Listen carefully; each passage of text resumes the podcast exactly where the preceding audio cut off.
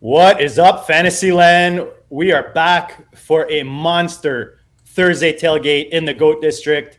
Thanks for joining us tonight. We've got one of the true GOATs, true legends in the game on with us tonight. Stick with us. We got a big one. Let's get right to it, guys.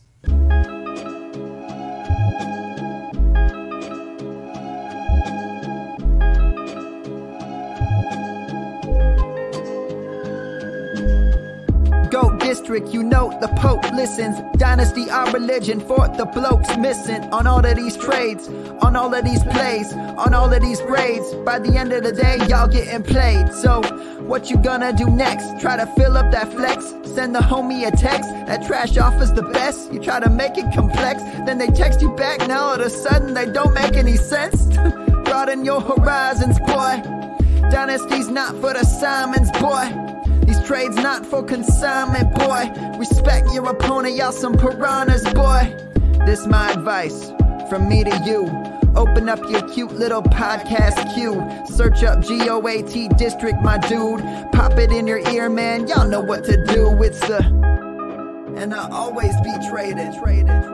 And I always be traded. And I always be trading. Y'all try to betray them, but first you gotta bait them, them.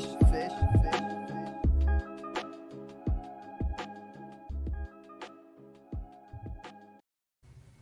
Welcome back to the Goat District Fantasy Land. We've got a big matchup tonight between the Bucs and the Ravens. We'll get you ready for that. We'll get you ready for the week ahead, the weekend ahead, get you ready for the rest of the seasons. And then I don't think any name in the high stakes streets garners more respect than this man. Please walk this man in proper into the Goat District. Yeah, I think if you play high stakes, you definitely know who David Hubbard is. Uh, if you, there's almost a hundred percent chance you're sharing a league with him somewhere um, just based on how many leagues that he has. And uh, he he has won the uh, the football guys championship before, um, and he's won so many other leagues, so many the the super high stakes standalone leagues, uh, 5K, 10K, you name it.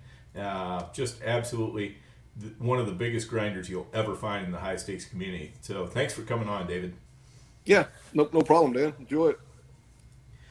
Yeah, so let's uh, you know let's just dive right in. Uh, we had a couple big bombshells hit today in the fantasy uh, community. It's always uh, fun to you know just kind of get that whiplash uh, going. And Kadarius Toney headed to the Chiefs. Um, so obviously that means the sky is falling in Kansas City. But uh, what are, what are your expectations, Dave, for Toney in Kansas City? Well, there was a couple of threads going around on Twitter today, and I chimed in on one of them. I think it's a great landing spot for Toney.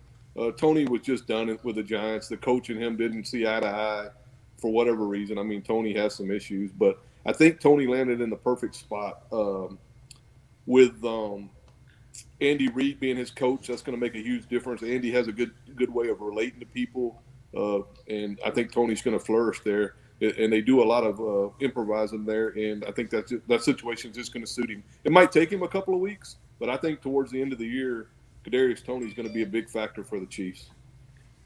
Yeah, it, it kind of seemed like um, you know Daboll was looking for somebody to make an example of. You know, coming in, new sheriff in town, all that. Um, you know, and Toney got on his bad side real quick and just never got off it. So, um, you know, that that probably had something to do with it. I mean, you know, we've seen the back and forth today on Twitter about, you know, was Toney really hurt or not? You know, the Giants saying, yeah, he was. Toney saying, "Hey, I've been fine for a while." Um, so, you know, a lot of a lot of weird stuff going on there. What do you what do you think is going to happen on the Chiefs' offense as Toney kind of gets um, his his feet underneath him in that offense, Dave? Yeah, how do you how do you think the hierarchy falls, Dave? I think it eventually uh, it might take, like I said, two or three weeks. It takes a while to learn the offense. He'll get with Mahomes, get with Andy Reid, get with the offensive coordinator. And in three or four weeks, I think he'll be a big part of the offense. I don't think it'll be Juju, Kelce, and Toney out there. The other guys have had their opportunity. None of them did anything with it. I think that's why the Chiefs made this move. So, um, yeah, I think I think I think he's going to get involved, and I think he's going to be a factor down the stretch. And if you have him in fantasy, congratulations, because you weren't getting anything out of him in in uh, the Giants, and you really can't argue with Daboll. Daboll's had look at the success he's given the Giants. Toney and his way of doing things didn't jive, so the coach moved on. I, I don't fault uh, Daboll for that either. I think David did the right thing. Give the kid a new environment, see if he can flourish, and I think he will. I think that's the perfect. I think it's actually the perfect team for Toney to do what Toney does. So. Yeah, yeah, absolutely. I mean, you know, I, I think we've seen enough uh, sketchiness out of Toney that, you know, I, the, the floor is still zero to me, but, uh, you know, that was all there was in, in New York. And now we have some legitimate upside possibilities. So Definitely. it'll be interesting to see how, how it works out. Any thoughts on that, JD? Yeah, I, I, feel like Toney. Ever since last week, game uh, was it week five against Dallas, 189 yards. He's kind of left. Uh, what's that saying, Dan? Um, left a lot to. You know me with these sayings. Come on, you know what I'm trying to say. Anyways, like he, he's underperformed basically, yes. right? Like oh, yeah. like the expectations were high after that. I think obviously this puts him in, in a better spot. My only concern is it really waters uh, down that receiving core in KC with Juju already there. I mean, I love what they're doing. I mean, why not stack the, the best quarterback in the league or top two or three with as many good, talented weapons as possible? Um, I, I, think it's like they've said, it's a good fit. I just, I'm, I'm curious to see how all the dominoes fall in this offense. Yeah, I, I think this is probably worse for um, Juju. You know, I, no, I don't think Juju necessarily so much. Or Skyy. I Skyy for sure. Uh, MVS I think could definitely see a little bit of effect, but probably uh, Hardman and a little bit of the running backs too. I mean, because Toney can uh, can you know cut into both of those roles, what Hardman was doing and uh, what the running backs are doing in the passing game, and even you know some of that jet you know sweep stuff will take away rush attempts. Uh, so you know I, I, I think it's going to have a little bit of effect on a lot of guys that we couldn't really count on anyway in this offense. And the, and the crazy thing is MVS just put up 100 and, or 201 yards. I mean, in two games, if you take out the middle one against Buffalo, like 90 yards and then 111 uh, just recently. So interesting that they bring in this piece. Yep. All right, let's uh, let's let's move on to uh, Cincinnati, and uh, you know, as, as, it turns out, the uh, Kadarius Toney news was just kind of the distraction, which got us away from the real hip check into the boards. Um, Ja'Marr Chase going to IR for really who knows how many weeks. Um, your your thoughts on it, Dave? As far as like the injury, what do you what do you think? Is it is this going to be four weeks, six weeks, or longer? I think it's devastating for the for first and foremost. I think it's devastating for the whole Bengals team. I mean, Chase does so much for everybody on that team. He opens the field up and it's sad really because I think uh, it's probably the uh, end of the year for Chase. Uh, he's getting a second opinion. Anytime you get a second opinion, you didn't like the first opinion, so uh, I, I, won't be surprised if Chase doesn't see the field again until next year and gets gets going again. But um, I, it helps T. Higgins, I guess. Uh, he'll be more involved, but overall, I mean, it's a huge downgrade for the Bengals' whole offense. I mean. It's, they're, teams will be able to condense the field more. Chase demanded so much coverage uh, you had to roll safety over the top of him. Uh, Tyler Boyd doesn't do that. I mean, Tyler Boyd flourishes because of Chase. That's the problem. So, and there's no replacing him. I mean, you can't replace a player like that. He's a generational talent. Uh, he, he's uncoverable man to man. You put a man to man in him, he's going to beat you every single time. So it, it really hurts the Bengals' chances of doing anything the rest of the year, in my opinion. Yep. Uh, JD, thoughts on that? Yeah, you you know I have Higgins, one of my most owned players. Uh, at first, as you saw in the DM, first hearing the news, kind not excited. You never want to see anyone, especially I do have Chase shares. You don't want to see anyone injured, and it does hurt the offense. Thinking Higgins gets a bigger, you know, bigger part of the pie, but you look at the game splits, Dan, five point six PPR per game difference with and without Chase in the uh, in the game with him. Obviously, scoring more points when Chase is involved, taking that cover coverage um, away. So we'll see how it plays out moving forward. See how they adjust. It's it's going to be interesting, but I think Dave nailed it. I think the, the, offense as a whole obviously is hurt, and hopefully, hopefully the pieces around him can still help us in fantasy. But you know, we'll see how it uh, how it plays out. What do you think, Dan? Yeah, I, I, I think Dave really nailed it with saying, uh, you know, this is going to allow defenses to really compress the field on the offense a little bit more. They're just going to have a lot more trouble stretching the field. Uh, you know, I I think if they go out and do anything in free agency based off of this, they want to try to find somebody who's a burner, uh, who can who can try to take the top off the defense because that was one of the functions. I mean, obviously Chase did so much more than that, but that was one of the functions that helped make the rest of the offense go. Um, like Will Fuller, you mean? Uh, Brand, yeah. Brandin Cooks would be an interesting name for them, in my opinion. Yeah, has, Brandin Cooks. He, has the speed. That, that would be sweet for all the Brandin Cook shares we have, Dan. yeah, that would be a. That would be a. That's who they. in my my my eyes. That's. I love that fit. Targeting. That's a great fit. Yeah, I, I think that makes some sense for sure. Um, how, how about uh, Mike Thomas, who's kind of the you know quote unquote replacement for Ja'Marr Chase? Hub, you interested in him at all? I mean, he'll he'll have some value in fantasy, of course, but he's just not going to be a guy that's going to be anywhere close to Chase. I, I, look at guys, I say, oh, can this guy replace eighty percent of what Chase does? I don't think he can replace eighty percent of what Chase does. Maybe fifty percent of what Chase does, and but I, I, won't. I'd be surprised if they don't go out and, and when, they, when, when Chase gets his second opinion, if they get that before the trade deadline, I, will be shocked if they don't push to get a speed receiver opposite Higgins because they could still win then because Higgins can beat. Higgins is a is a pro receiver. He's a really we saw it during the playoffs. He's he's dynamic, but um he needs help. I mean, it, look at all the the good receivers that when they don't have any help on the other side, it's easy to take them away because you can just roll all the coverage over there and now okay, let Mike Thomas beat our other corner one on one how often is he going to do it? Not often. So. Right. Yeah. Exactly. I mean, Higgins is kind of a clasher who can also get a little bit of YAC for you. Uh, you know, which is which is nice, but yeah, it, it just helps him so much to have Chase on the other side. Uh, yes. Guys, drop your questions in the chat. By the way, we'll we'll be answering all of them uh, at the end of the show. Sorry, Dan. Yeah, absolutely. Uh, yes, Michael Thomas for Mike Thomas. Yeah, we once again we we're probably going to have to have the the argument about which one's the good Mike Thomas and which one's the bad. We Mike definitely got to have that argument in my eyes. so, and that's uh, that is not a compliment to uh, New Orleans Saint Mike Thomas. So, uh, let's let's move into tonight's game though, real quick. Uh, the the Bucs offense just really looks broken right now. Uh, Dave, what do you think the problem is in Tampa? Uh, we'll see if Julio looks like he might uh, be coming back. I think that will help their offense. They just don't have. I mean, they kind of have the problem. They have they have Godwin and Evans, and I love Evans. Evans is a great player, and if Brady looks a little off. I don't, I don't know if Brady's family stuff gotten got into his head. The mental game of football is overrated, in my opinion, and and maybe his mind is in another place right now with his, his situation uh, with his wife and his kids and all that.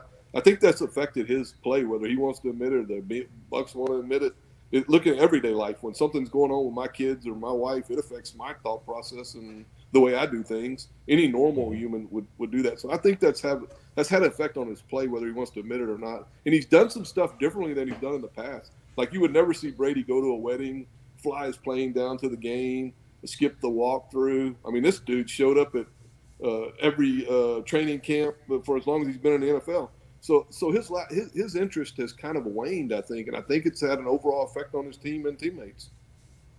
Yeah, you kind of wonder if uh, if if he kind of thought, well, hey, if I come back, I can get you know Rob Gronkowski back, and you know those guys have been you know buddies from way on back, and I I, I think it kind of took a little bit out of the game for him when uh, when Gronk didn't come back. But uh, more to your point, uh, you know, without a doubt, you know, one of the, the main things Brady's had is that legendary focus, you know, and his, his ability to, uh, you know, when he's away from the field, he's still thinking about the game. He's still breaking down film. He's still, you know, just doing all those things Tom Brady does. But if his focus is distracted, um, you know, even if he's putting in the same amount of hours at it, it might not be as effective.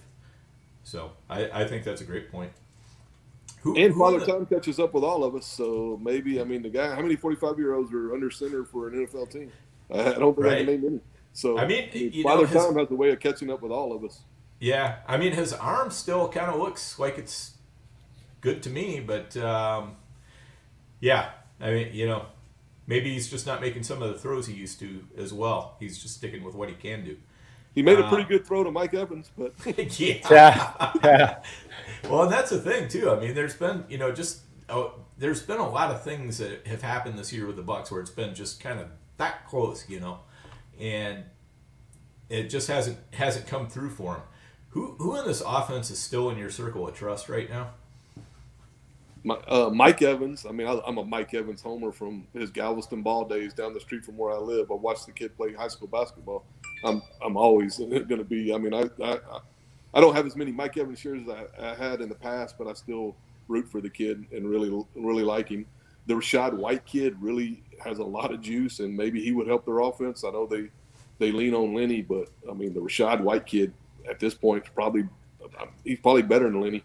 So those two guys probably are the ones I would trust the most. How about Godwin?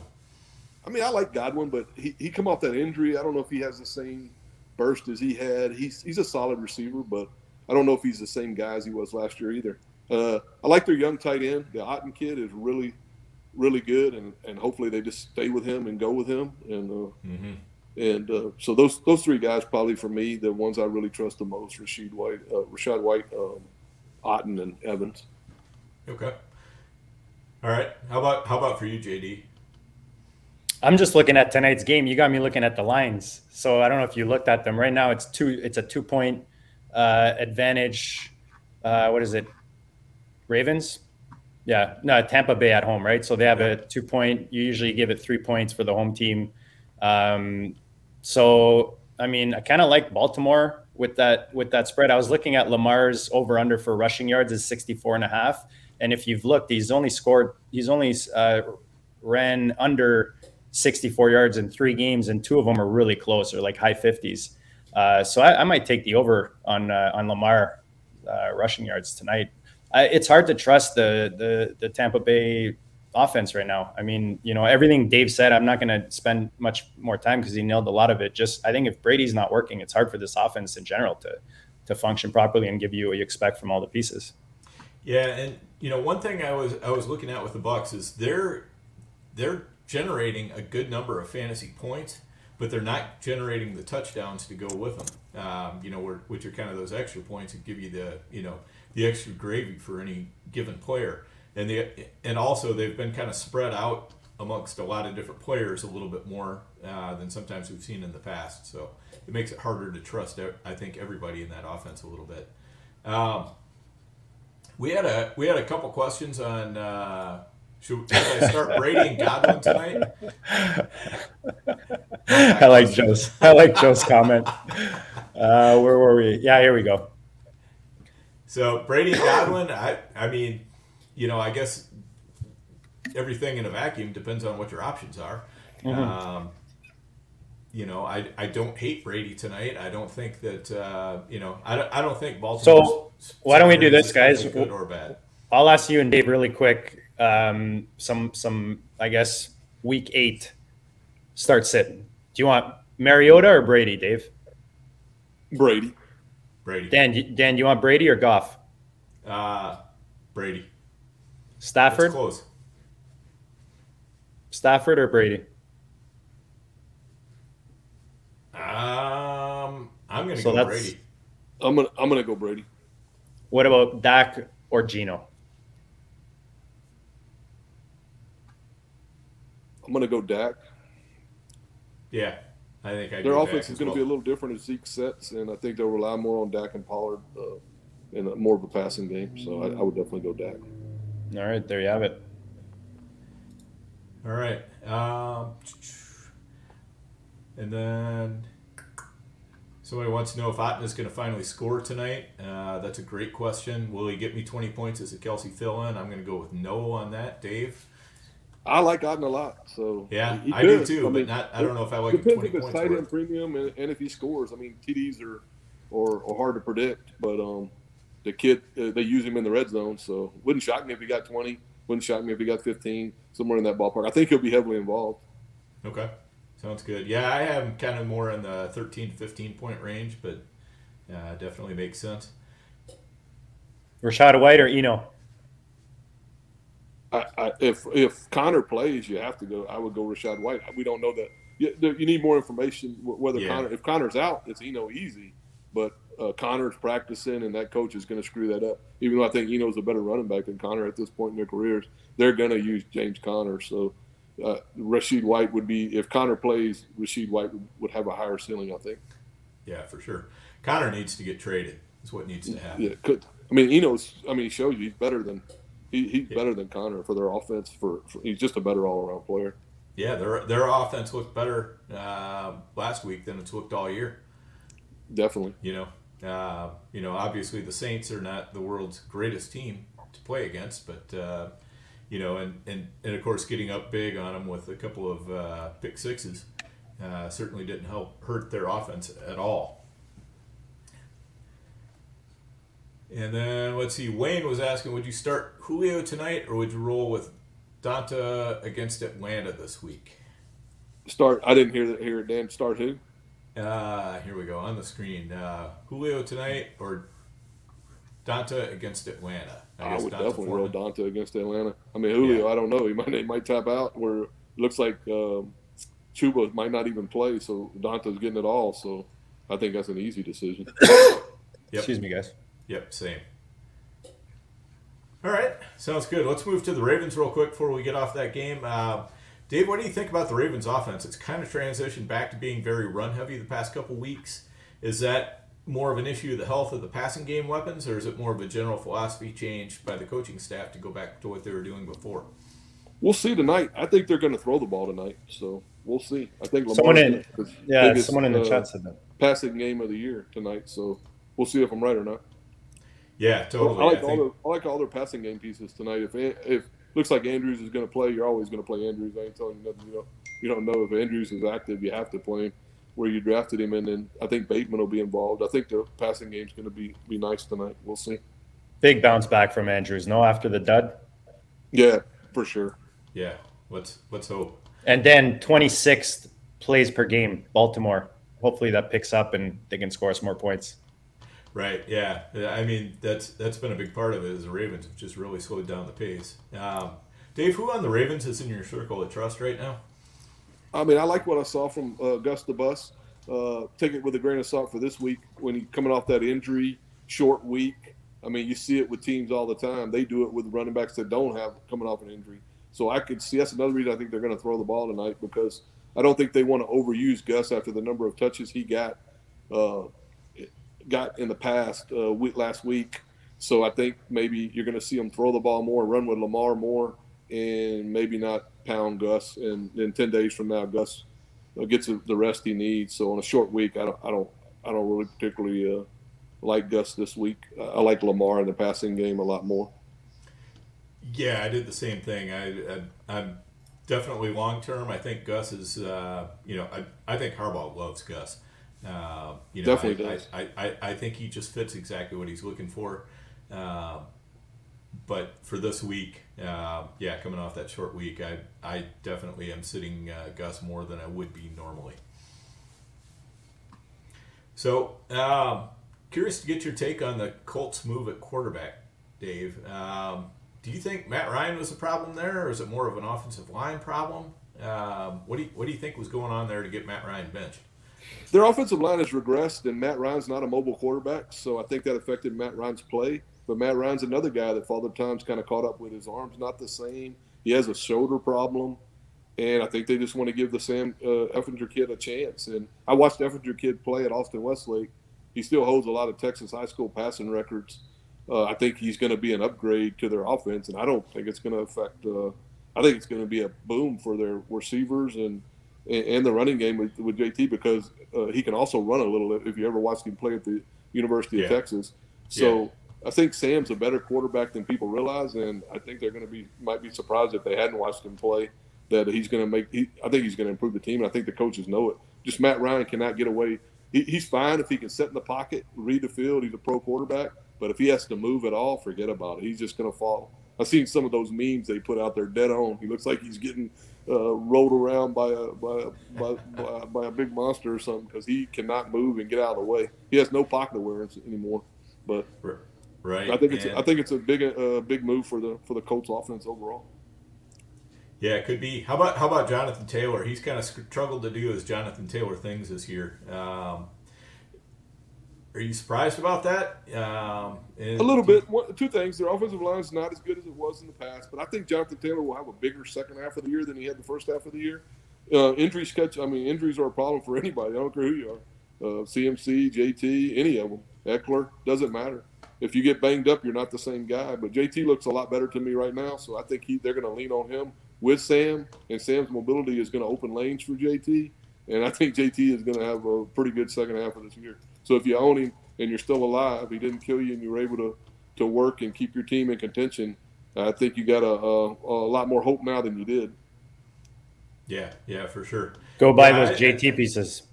Yeah, I'm, I'm, excited to see what uh, Ehlinger can do there because I mean, you know, I I probably watch more Big 12 football than almost anybody in the state of Minnesota, um, but uh, you know, so I've I've definitely seen him, and um, you know, I I think and I hope that will help out JT. Uh, you know, if, if JT still can't get it going, then I'm going to have to go with he's he's got some kind of nagging injury that he's just you know that's slowing him down.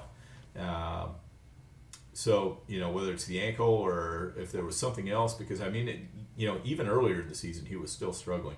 So hopefully, hopefully getting the new quarterback definitely will help him out and uh, get him back. I do have some JT teams that are that are still alive, but I mean, I'm, I I I am struggling to uh, stay above water with those teams. So Yeah, I understand. you know, let's let, let's get in there and, uh, and and let's get JT doing JT things. Um, another offense that we all thought mm, you know was going to be an interesting uh, one to figure out this year was the Packers.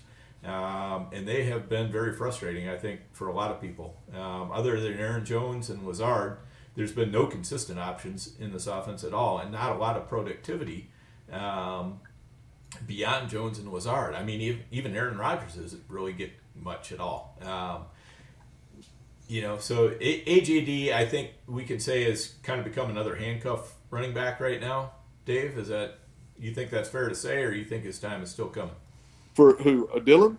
Dylan, yeah, Yeah, Dylan. Dylan's just a just a handcuff, just a guy. I mean, you can't start him. Uh, the problem with the with the Packers offense, they have no weapons. I mean, they have nobody to stretch the field. They're devoid outside of Aaron Jones. They have nobody that scares me. Like nobody. If I was a defensive coordinator, I would literally just stack the box and key key on Aaron Jones and put put put my best safety on Robert Tonyan. And just if anybody else on the offense can beat me, beat me because they don't have anybody. They did. They, they have done a horrible job of constructing their roster. Uh, when you have a player like Aaron Jones, who's one of the best running backs in the NFL, he's top five in my eyes. But but he has nobody to help him, like literally nobody. So they're they're devoid of weapons. So they're not going to be successful. I mean, Aaron Jones will have occasional game where he catches eight, nine, ten passes because he's that good. But outside of him, they have nobody that can beat an NFL defense. Literally no one. yeah. This is this is a team that's dying for Brandin Cooks here. You know, It- The honest, honestly, Dan, the fact that they haven't been able to surround a guy like Rodgers, MVP quarterback, in this many years, clean house, man, clean that clean house, get management out of there, new coaching staff. Uh, they haven't been able to do anything with for him in any position on the offense. They've got two solid running backs, but they barely know how to use them anymore. Like you said, AJ Dillon went from being a really productive part of the offense to just a regular backup now. Yeah, no doubt. I would fire their coach. I would have fired their coach at halftime of the last game, but that's just me. Yeah, I can't argue with it. But that front office has been a problem for a while. Um, they just, you know, when you when you've got somebody like Aaron Rodgers, you need to put some talent around him. You know, the, it, I mean, Rodgers knew this. I'm surprised he came back because he knew. I mean, he's not a dummy. He saw the saw the problems with the team, but they never did anything to address it. I mean, it's crazy that they're going to go into a season with Randall Cobb, Allen Lazard. I mean, Lazard's a good is a good complementary player, but he's just not a wide receiver that can beat him. Look at every a, a lot, every other NFL team has somebody on their team that scares you. Like this guy can beat us. I mean, the Packers have nobody but they but the running back, and it's easy for defensive coordinators to to limit limit the running back from from beating you in the game if you don't have any weapons on the outside to to to to, to stress the field some. Yep, yep, for sure. All right, let's let's move quickly into the Raiders. Um, you know, the, this is another offense It's uh, it's not really gone according to what we thought it might go to um, to start the season. It's been Josh Jacobs, Davante Adams, and not much else. Um, what, why do you think that is? I mean, we we thought McDaniels was going to favor a pass catching tight end or a good slot receiver, maybe both, and we haven't seen that yet. What what do you think is going on with this offense? The Raiders confuse me more than any team in the NFL. I really think they're just trying to run the wheels off of Josh Jacobs because they have no intention of re-signing him. I don't think they're going to re-sign him at all, no matter what he does. But I have to give the kid credit; he's been amazing. Uh, Yeah. Their offensive line must be really, really good. because Jacobs is not a burner, but he makes he, he very. I, one thing I will say about Josh, Josh Jacobs' first half of the year, uh, what I call variance has ran in his favor. He gets a lot of one yard, two yard touchdowns on top of any other things he's done. They're also using him in the passing game, which I thought they wouldn't. Uh, so I, he he confuses me, but I think the second half of his year might not look as good as the first half of his year. Is what, what I think is going to happen because they when you run a running back like that and, and the usage he's getting is unreal. It's almost you don't see anybody get that kind of usage in the NFL. And uh, the variance is definitely running his favor, but I think it's going to be a lot like the year James Robinson got people to the to the championship round and then nothing. So uh, he's going to get he's going to make you some regular season money, and if you had him, be grateful. But I, I see a downward trajectory more than I see an upward trajectory with with the way they chose to use him in the first half of the year. So Josh Jacobs total yards uh, this week 108.5 rushing and receiving put together. Higher or lower? I'll take lower. He's already popped up on the injury report. In the NFL, when you take a beating like that, he's a, he's a well put together guy, and he runs hard, and he has pretty good, more better vision than I gave him credit for. But when you take a beating like that, eventually it's going to catch up with you. It catches up with everybody. And why they're why uh, and it's not McDaniels'. Uh, it's not his history history to use a running back like that. look back right. to his days in New England, they would rotate running backs like nobody's business. So I'm not quite sure that he doesn't feel confident yet in Zamir White. To, and I think you'll see more Zamir White later in the year. And I don't understand why he doesn't use Abdullah and the other passing down backs during the game. He's just choosing to just run Jacobs in the ground. So uh, as long as that'll last, the next one week, two weeks from now, but sooner or later, and like I said, Jacobs already popped up on the injury point. It's a red flag for me.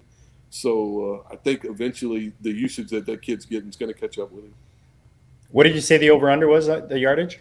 Uh, 108.5 rushing and receiving. Yeah, he's averaging 105.5 right now, third in third in the league. And I mean, he's got some nice numbers. If you look at his juke rate, uh, yards per touch, yeah. 5.9, eighth in the league. So he's doing well with what he's given. But like you said, Dave, he's not going to be there next year. He's hopefully he's winning himself a nice contract somewhere else uh, next season. But yeah, this offense is kind of odd. Uh, Dan, we have Renfrow in a couple lineups, and it's like you think he's going to come, you know, give you something one game and just gives you a dud. No, what about I'm Zamir? I'm, losing faith in Waller. Oh, Waller, I lost faith a long time ago, Dan. I haven't played him. I'm not playing him.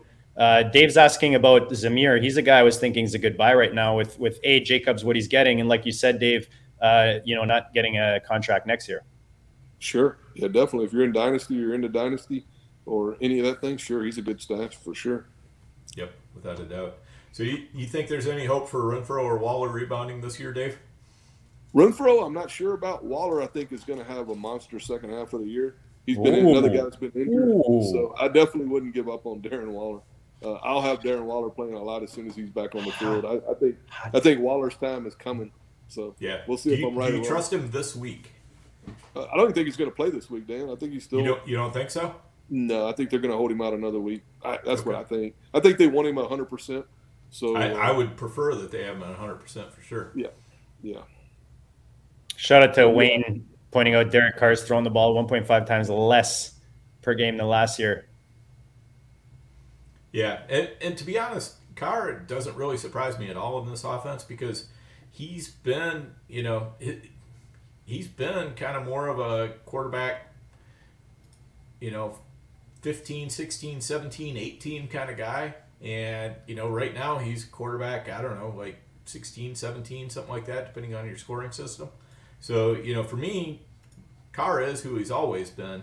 Uh, it's just, you know, how the how the offensive touches are being distributed that's that's really thrown me for a loop. He's a game manager. A, mm-hmm. That's a good. That's exactly what he is. Right. Right. Exactly. You you definitely don't want him uh, having to air it out too much.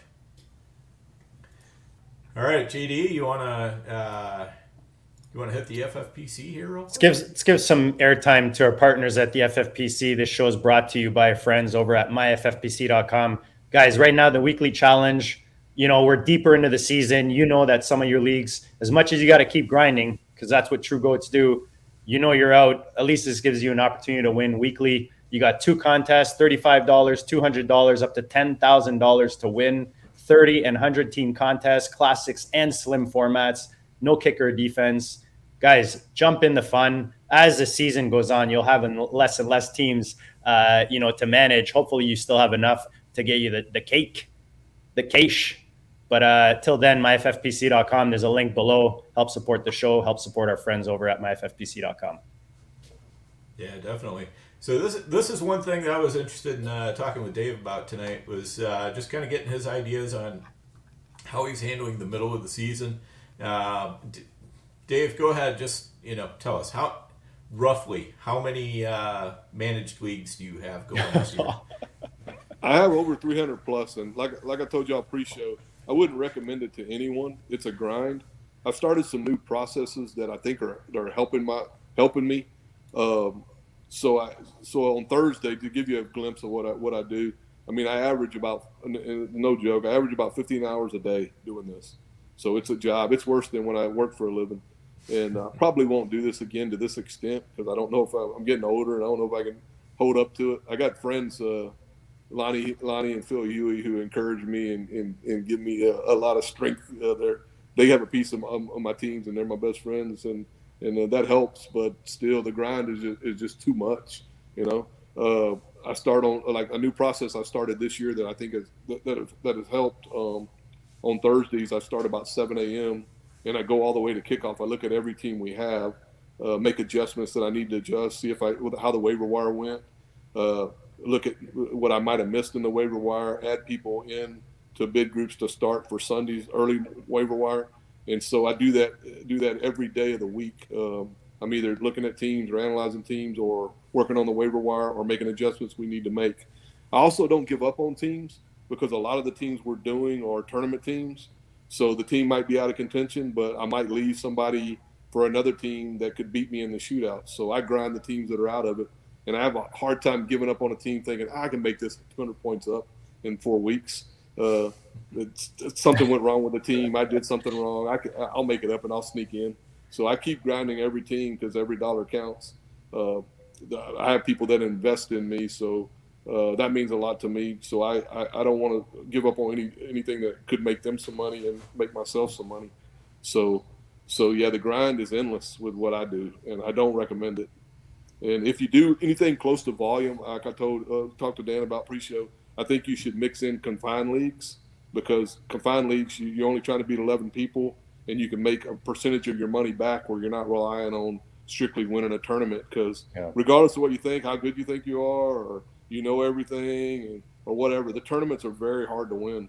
Uh, you, you can get there with a bunch of bullets and everything can go wrong during that three week stretch one year in football guys everybody knows what the football guys tournament is i had five of the top 10 teams in the regular season including the number one overall team and i didn't make a penny in the shootout and in other years, when Nelson and I were partnering, we had a main event that started the main event like 70th place, and it won the main event for a quarter of a million dollars. So, uh, if you uh, you want to get to the shootout, no matter where you are in the shootout, the scores reset. You're going to be within 25 or 30 points, no matter if you're the worst team in the shootout or the best team in the shootout.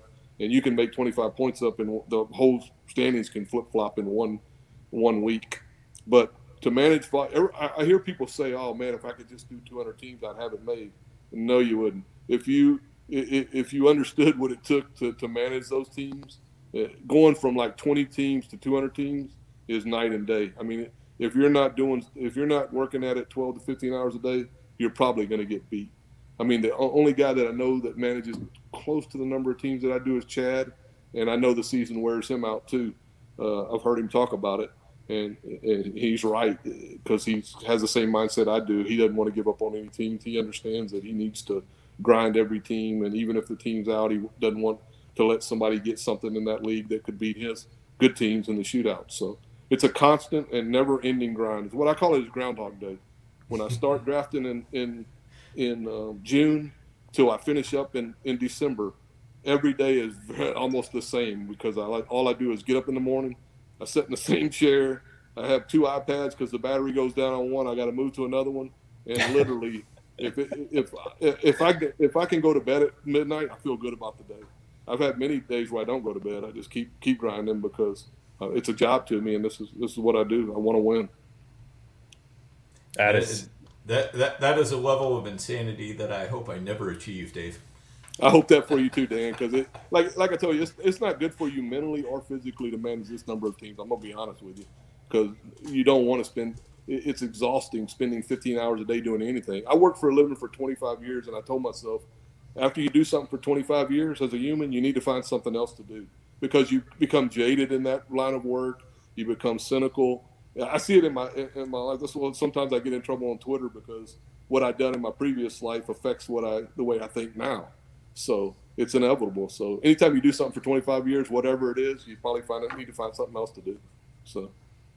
And and I think one thing you said that was important there, and I think back to my poker days and bankroll management, tourneys versus cash games, right? The cash games help you manage your bankroll because taking shots at tourneys are fun and and it's like high risk, high reward type of thing, but for you to be be able to maintain uh, that bankroll, you got to play in the confined leagues, like you said, and and I think that applies especially like best ball volume uh, the FFPC, it's easy to get kind of play the Superflex. You know, now they have so many best ball tournaments on all these sites. Underdog, use the code district, hmm. um, and and you, you've got all these sites now. So in order to manage, I think that's important for the audience uh, to, to look at that. You know, how much how, how, much percentage of your input is or your buy-in is going into tournaments versus uh, those confined leagues. Sure.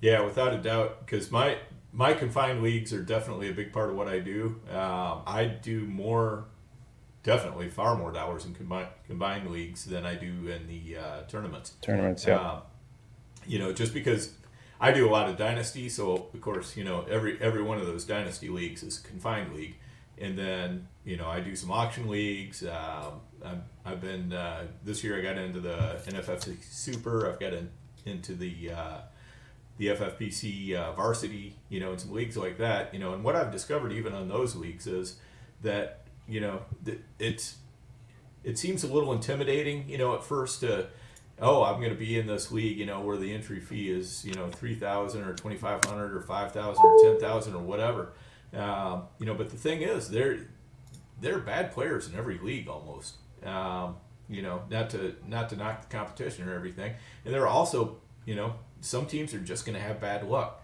Uh, you know, you're still drafting from that same pool of players that every other league is drafting from. Uh, you know, so you, you've still got kind of your same chances. Uh, you know, if, you, if, if you're comfortable and confident as a drafter, you know, there's no reason why you shouldn't step up to those leagues. Yeah, my favorite my favorite team I drafted this year was done in a 10K, and I co-managed it uh, co- uh, with uh, Billy Musio, who a lot of people know, and it's by far my favorite team. And it was the last draft we did of the year, and we threw everything out of the main event, all the football guys leagues I did, and we drafted that team solely based on how we thought we could beat 11 people. And uh, that team is amazing. I think it. I think it's the best 10K league I've ever drafted, and we had a great one last year. But this team is just different. The way we put it together, the thought process. I, I say it's the best job I've ever done in a confined league draft of changing my thought process after drafting that many teams. A lot of times you get stuck in a rut. You're going to stick to the ADP. You're going to stick to where guy goes. We threw all that out the window and just drafted this team just like we thought would give it the best chance at success, and it's running away with the league in, in, in victory points. So it, that goes to show you confined leagues are a little different uh, thought process and a little, little different mindset than just drafting like you do to try to win a tournament. Yep, yep, without a doubt, definitely a little bit of a different process. I think you need you need less luck and more skill too. I think in in a confined. and there, and in 10Ks at FFPC, I will say this: there's some very sharp drafters. Uh, there there's six or seven owners that that that are as good as it gets when you're drafting fantasy football, high stakes fantasy football. So if you win one of those, you, you did a good, you did a good job because they're not going to give up. They're going to grind to the end, and and they know what they're doing. So yeah, I'll, I'll feel real real fortunate if we can win one of those. Yeah, absolutely. Um, any questions in the chat, JD, that we need to get to?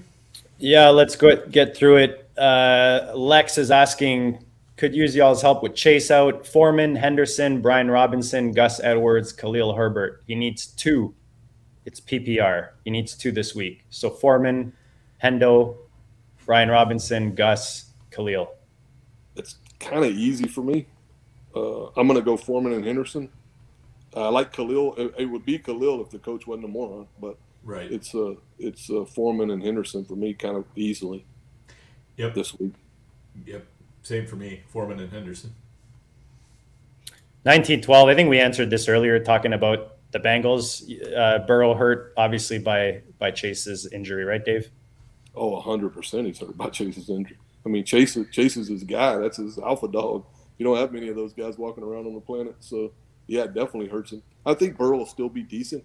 I, I didn't really draft the, the, Bengals. I didn't love their shootout this year because uh, I, I draft a lot of my drafting uh, thought process comes to. I know people say you can't predict defenses, but I, I still do it as an exercise. And I just didn't love what I saw in their shootout. And so yeah, I mean, it's going to hurt. It's definitely going to hurt us fantasy wise. Yeah, without a doubt. Uh, I, I did the same thing. I kind of I, I didn't do any big Bengals stacks on uh, my tournament teams. I do have some Bengals, but not necessarily as a stack. All right. Uh, go ahead, Dan, on the box okay. of chocolate. Rank rank in order: uh, Kareem Hunt, uh, Gordon, or Michael Carter. For the rest of the year? Uh, for this week. Just for this oh, week, yeah. Carter, yeah. easy. I mean, I'm, I'm going Carter 100. percent Yeah. Who's your second guy? Who was the three? Uh, Kareem Hunt and who? Gordon. Melvin Gordon and uh, Michael Carter. Hunt, even though they might hold him out. Uh, I, I, I, don't know. Gordon against Jacksonville, to flying over there. They, they, only have two backs now. Boone's gone, so I mean, I, I can see Gordon. I, I could flip flop there and go Gordon.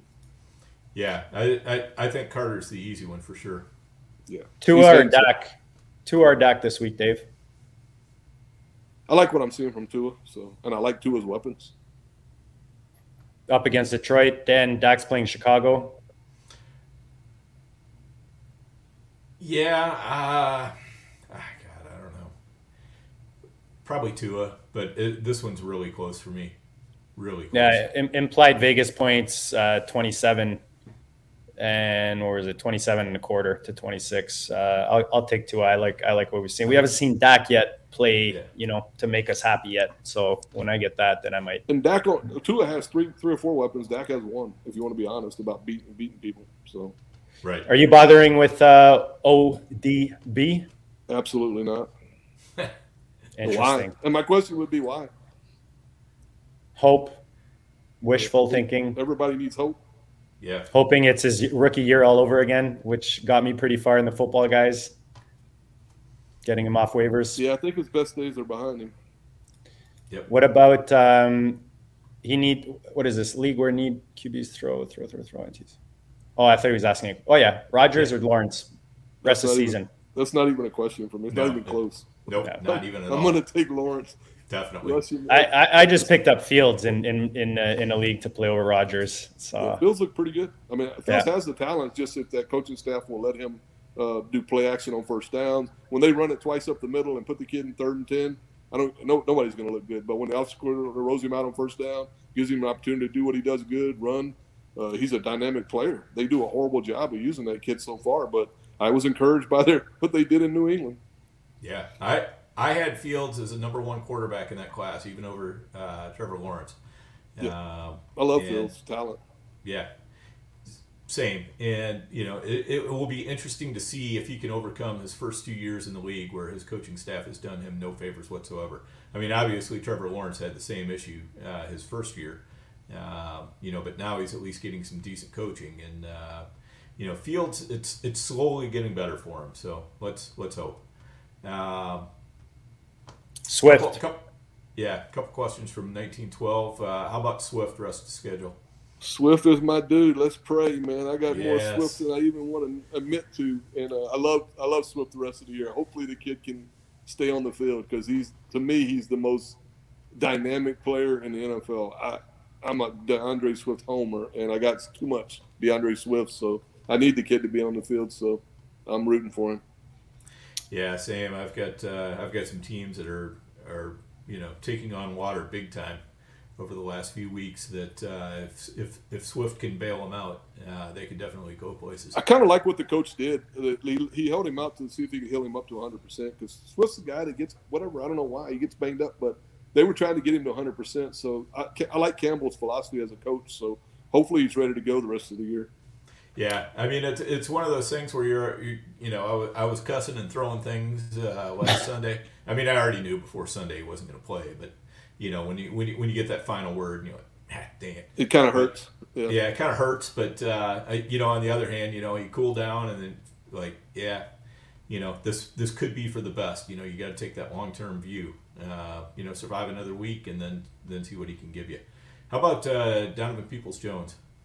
I'm impressed with the kid. Uh, I think he's a really good second receiver, and I think when Watson comes back, you might see him uh, that offense even flourish more. I mean, talking about some weapons, Cooper still a, uh, can beat anybody one on one. Njoku has just been an absolute beast in the middle of the field, and DPJ is better than what he gets credit for. So yeah, I don't mind. Uh, he needs. I think he needs Watson to get back to meet to reach his ceiling, but uh, the kid's better than the better than most. Three yeah, double digit, three d- double digit uh, point games, Dan, from uh, the young receiver in the last four games. Yeah, without a doubt. I mean, he's one of those guys that I'm, you know, if if somebody drops him, uh, you know, with the bye weeks coming up here, um, good stash. He's got a bye in week nine here, so you know, uh, and and there's six teams on bye that week, so I'll be I'll be looking to see if he gets dropped anywhere where I can scoop him up. I have been kind of slowly scooping him up, uh, you know, as the season's gone along here. So, Dave, this has been a blast, man. We respect you tremendously, and we appreciate the time that you've shared with us tonight. Uh, why don't you give us your quick uh, thoughts on tonight game? Uh, which way you think it's going to go, Bucs or Ravens? Which one you like with the the spread at two? I I, uh, I think it's going to be the Ravens, and I'll leave y'all with one parting thought from um, one of my best friends, Lonnie. She says, if you want success in fantasy football, draft Chiefs and anyone who might be a Chief in the future. So that was her two cents on how to be successful. So anybody out there that wants to know the secret to success, that's yeah. It. Shout shout out to Lonnie and Phil. I met them uh, in Vegas this this year, and uh, I got to we got to spend a little time uh, having some dinner and drinks, and uh, they're great people. Great people. Very nice. Dan, what do you got on tonight's game? Uh, I'm going Tom Brady revenge game. I think somehow the Bucs are gonna get their act together. Um, I don't know how. I don't know why, but I, I, I just feel like we might see Mad Tom Brady tonight. Possible. I'll go Ravens.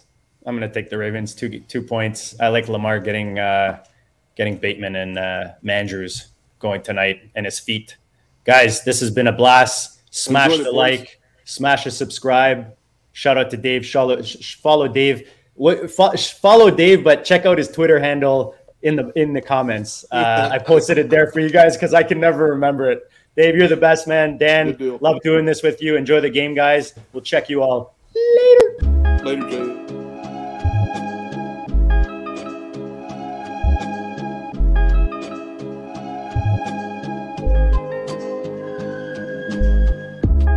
District, you know the Pope listens. Dynasty, our religion, for the blokes missing on all of these trades, on all of these plays, on all of these grades. By the end of the day, y'all getting played. So, what you gonna do next? Try to fill up that flex? Send the homie a text. That trash offers the best. You try to make it complex, then they text you back. Now all of a sudden they don't make any sense. Broaden your horizons, boy. Dynasty's not for the Simons, boy. These trades not for consignment, boy. Respect your opponent, y'all some piranhas, boy. This my advice from me to you. Open up your cute little podcast queue. Search up GOAT District, my dude. Pop it in your ear, man. Y'all know what to do. It's the. And I always be traded, traded, traded. And I always be traded, traded, traded. And I always be trading. Y'all try to betray them, but first you gotta bait them, bait them, bait them. Fish.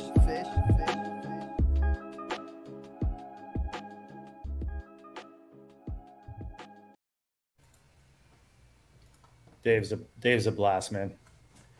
Yeah, without a doubt, uh, one of the one of the true greats in the game.